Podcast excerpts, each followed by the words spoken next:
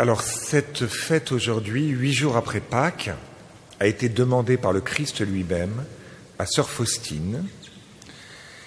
Il lui a demandé d'instituer cette fête et le, pape euh, Jean-Paul II a obéi. Il n'obéit pas comme ça.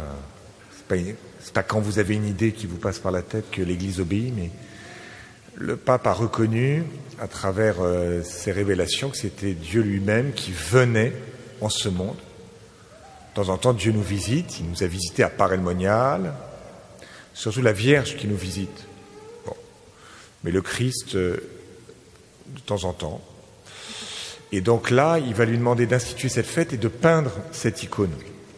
Et donc, euh, Faustine euh, va trouver un peintre qui va peindre cette icône. Et il va demander à ce que cette icône soit vénérée, placée, et qu'il y aurait des grâces serait donné à travers cette image. Je trouve c'est intéressant euh, pour notre monde actuel. Une image, c'est quelque chose qui parle au-delà d'un discours. C'est le principe de l'art. Vous voyez, un, Paul Claudel, il va rentrer euh, dans l'église euh, de Notre-Dame, Notre-Dame de Paris. Il va être saisi, il va se convertir pendant le Magnificat. Donc je suis très fier d'avoir sur cette euh, paroisse une école de musique, de médias, un sens, euh, vous avez un sens aiguisé de la liturgie, tous ceux qui participent, parce que la beauté peut faire davantage plonger, découvrir la bonté de Dieu. La beauté fait découvrir la bonté de Dieu, en fait, sans médiation, sans réflexion. Euh, par les sens, Aujourd'hui, nous sommes dans un monde qui réfléchit peu. Enfin, vous avez remarqué dans tous les débats sur euh, les grèves là par rapport à la retraite ou, les sujets, euh, différents sujets. Vous voyez, on a, par exemple des casseurs, des gens qui vont casser, des gens qui. Mais vous voyez, s'asseoir, réfléchir, euh, c'est compliqué. Les gens, je leur dis, mais vous allez à la messe ou ça, je le sens pas. je le sens pas réfléchis, pourquoi il y a la messe, qu'est-ce que ça signifie. J'ai envie.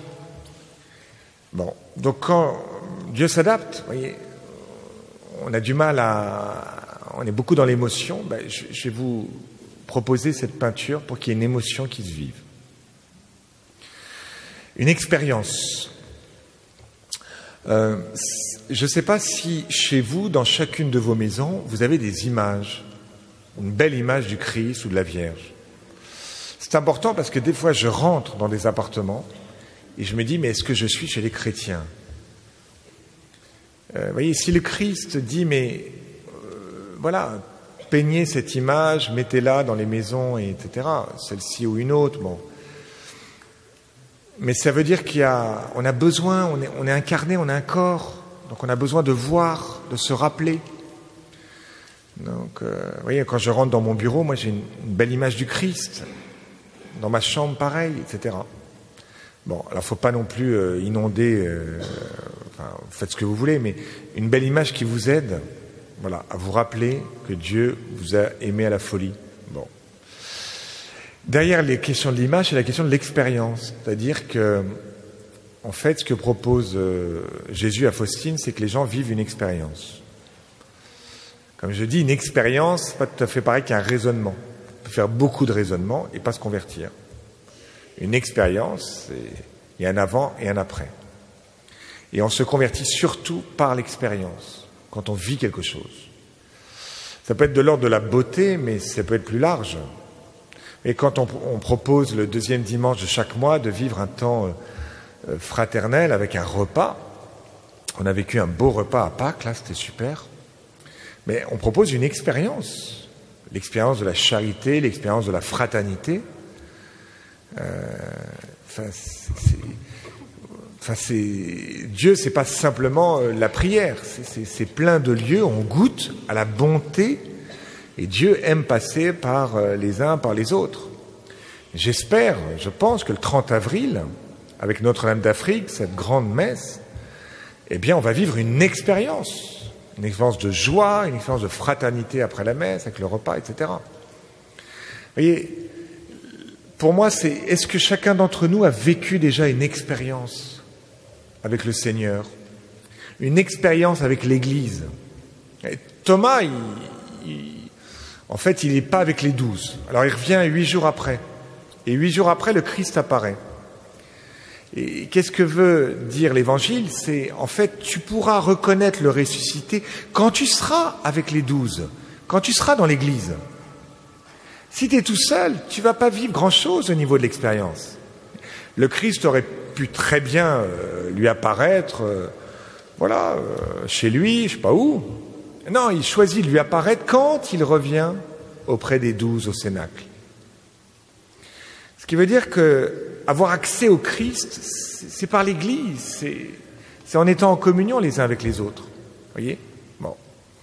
Nos frères euh, néophytes, là, euh, qui ont été baptisés à Pâques, là, sont aujourd'hui avec notre archevêque. Ils reçoivent une catéchèse, la catéchèse après Pâques. Voilà, où ils font l'expérience que l'Église est un corps, qu'ils ne sont pas tout seuls, qu'ils sont plusieurs euh, centaines à vivre ce passage de la mort à la vie à travers le baptême. Donc est-ce que moi, j'ai déjà vécu une expérience, pas un raisonnement, pas des valeurs, une expérience fraternelle avec l'autre, d'église, où j'ai compris quelque chose du mystère de l'église et avec Dieu? C'est les deux, hein. expérience d'église et expérience avec d'autres. Thérèse d'Avila, dans son monastère, à un moment donné, elle va vivre une expérience de la bonté de Dieu devant une statue. Intéressant. Devant une statue.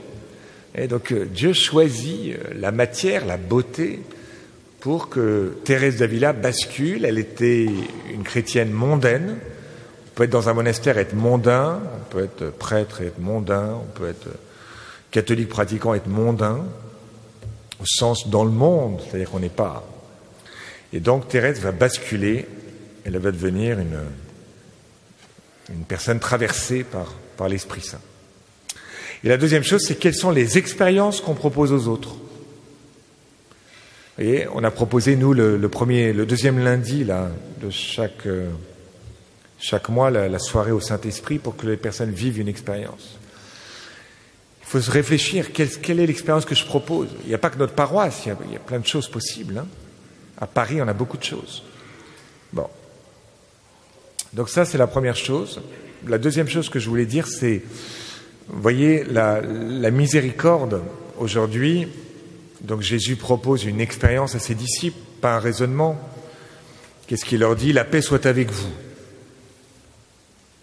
Et puis après, il leur montre ses mains et son côté, et les disciples furent remplis de joie en voyant le Seigneur. Donc Jésus rentre pas dans un raisonnement parce que il va pas dire, écoute Pierre, voilà, les disciples, je voudrais vous dire vraiment, je vous pardonne parce que vous, m'avez quand même lâché. Je vais dire, hein Pierre, t'es quand même culotté, tu m'as dit à trois reprises que tu n'allais pas m'abandonner, mais je t'ai pas trouvé moi sur le chemin. J'ai trouvé un autre Pierre, enfin Simon, un autre Simon, mais toi je t'ai pas vu. Mais je te pardonne, voilà, bon, rien de tout ça. Il leur dit une parole euh, puissante qui va produire quelque chose très fort quand vous avez une parole qui n'induit pas, je sais pas comment dire, une sorte de réflexion qui, mais qui tout de suite produit la vie. Ça c'est très puissant. Hein. Comme dans la création. Dieu dit que la lumière soit, la lumière fut. La paix soit avec vous. Et là, les disciples furent remplis de joie en voyant le Seigneur. Il y a donc la paix, il y a les plaies. En fait, Jésus, si vous voulez, c'est comme un tableau un peu abstrait. Euh, cette parole, la paix soit avec vous, je la comprends pas bien finalement, ou ces plaies, je les comprends pas bien, et l'un est expliqué par l'autre. Cette paix que je te donne, elle vient de mes plaies. Et ces plaies, elles donnent la paix. Ça m'a coûté la paix, ça m'a coûté un clou dans la main droite, un clou dans la main gauche, un clou dans le pied, un clou dans le cœur, la lance. Ça m'a coûté. Elle a un prix, cette paix. Mais en fait, ce, qui a été beau, c'est que ta violence, elle a été transformée en, miséricorde. en pardon. Je me suis servi de ton offense pour te donner encore plus, pour te donner mon pardon, ma miséricorde, et de mon côté est sorti le sang et l'eau, c'est-à-dire les sacrements, la vie, le pardon, la miséricorde. Donc en fait, vous voyez, il explique, pas par des explications, mais par la vue, en voyant le Seigneur, il fut rempli de joie, par la vue, en fait, que cette blessure, elle devient lumière. Et ça veut dire quoi pour nous? Ça veut dire que euh, Dieu, en fait, se sert de notre péché pour nous donner son pardon. Et quand l'Église propose cette fête de la miséricorde, c'est peut-être deux choses. C'est à la fois qu'on vive de miséricorde entre nous, parce qu'on se blesse, qu'on n'est pas, pas très adroit, parce qu'on oublie ceci, cela, parce que euh, voilà, on, on, se fait mal, parce que quand on vit ensemble, on se fait mal. Eh bien, il faudrait que dans l'Église, on vive de la miséricorde. Tu, m'as fait mal, mais en fait, ce que tu m'as fait, je te pardonne, et puis, allez, on va, on va reprendre différemment, et puis on va reprendre avec cette blessure entre nous, ce passé, mais qui est dépassé par mon pardon que tu accueilles. Donc vivre de miséricorde, c'est vivre de pardon. Hein, quelqu'un qui fait mal, souvent c'est quelqu'un qui souffre, c'est quelqu'un qui ne se rend pas compte. Quand vous êtes bien bâti, vous faites le bien. Hein. Celui qui fait le mal, c'est quelqu'un qui n'est pas bien bâti. Celui qui, qui, crame les bagnoles dans les cités, là, c'est qui souffre. Puis il exprime sa souffrance comme ça. Et puis, ça c'est entre nous, et puis vis-à-vis de Dieu.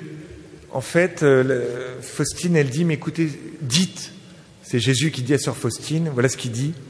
Il dit, je désire que la fête de la miséricorde soit le recours et le refuge pour toutes les âmes, et surtout pour les pauvres pécheurs. En ce jour, aujourd'hui, les entrailles de ma miséricorde sont grandes ouvertes je déverse tout un océan de grâce sur les âmes qui s'approcheront de la source de ma miséricorde.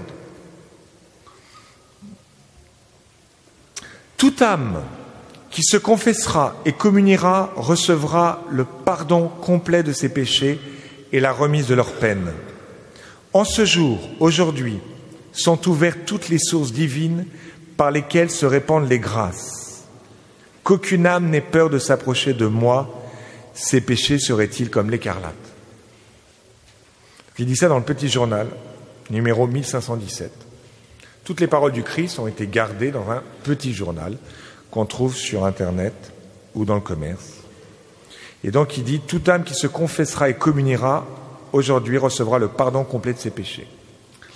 Donc peut-être que parmi nous, certains sont peut-être des, un peu comme Thomas, des retardataires, c'est-à-dire que vous n'avez pas pu, comme ça, hein, vous confesser avant Pâques. C'est possible. Donc, pas dramatique. Il n'y a jamais de situation impossible. Hein. Euh, aujourd'hui sont ouvertes tout un océan de grâce, de miséricorde pour toutes ces âmes.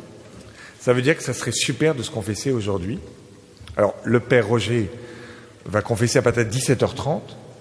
Voilà, il sera là, permanence, tous les jours, à hein, une heure et demie avant la messe, il y a la permanence. Si certains, c'est compliqué de venir à 17h30, vous allez le voir à la fin de la messe, vous dites quand est-ce que je peux me confesser? Parce que je ne peux pas venir à 17h30. Moi, je pars tout de suite après la messe à Vélizy pour une conférence sur, euh, la, relation fraternelle. Donc je ne peux pas vous confesser aujourd'hui. Mais ça marche aussi demain. Hein.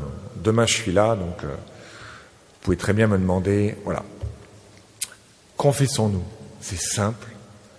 Voyez, je, reviens de Pologne où euh, le, Christ parle à Faustine et on voit bien entre la guerre 39-45 puis après l'arrivée du communisme. Il faut savoir que Varsovie a été complètement rasée.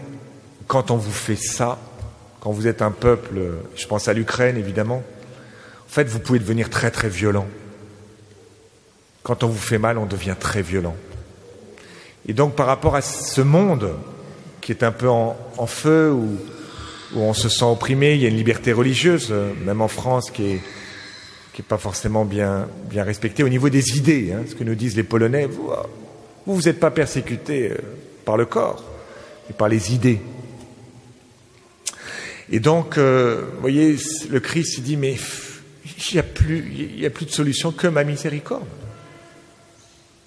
Il n'y a plus que ça. voyez?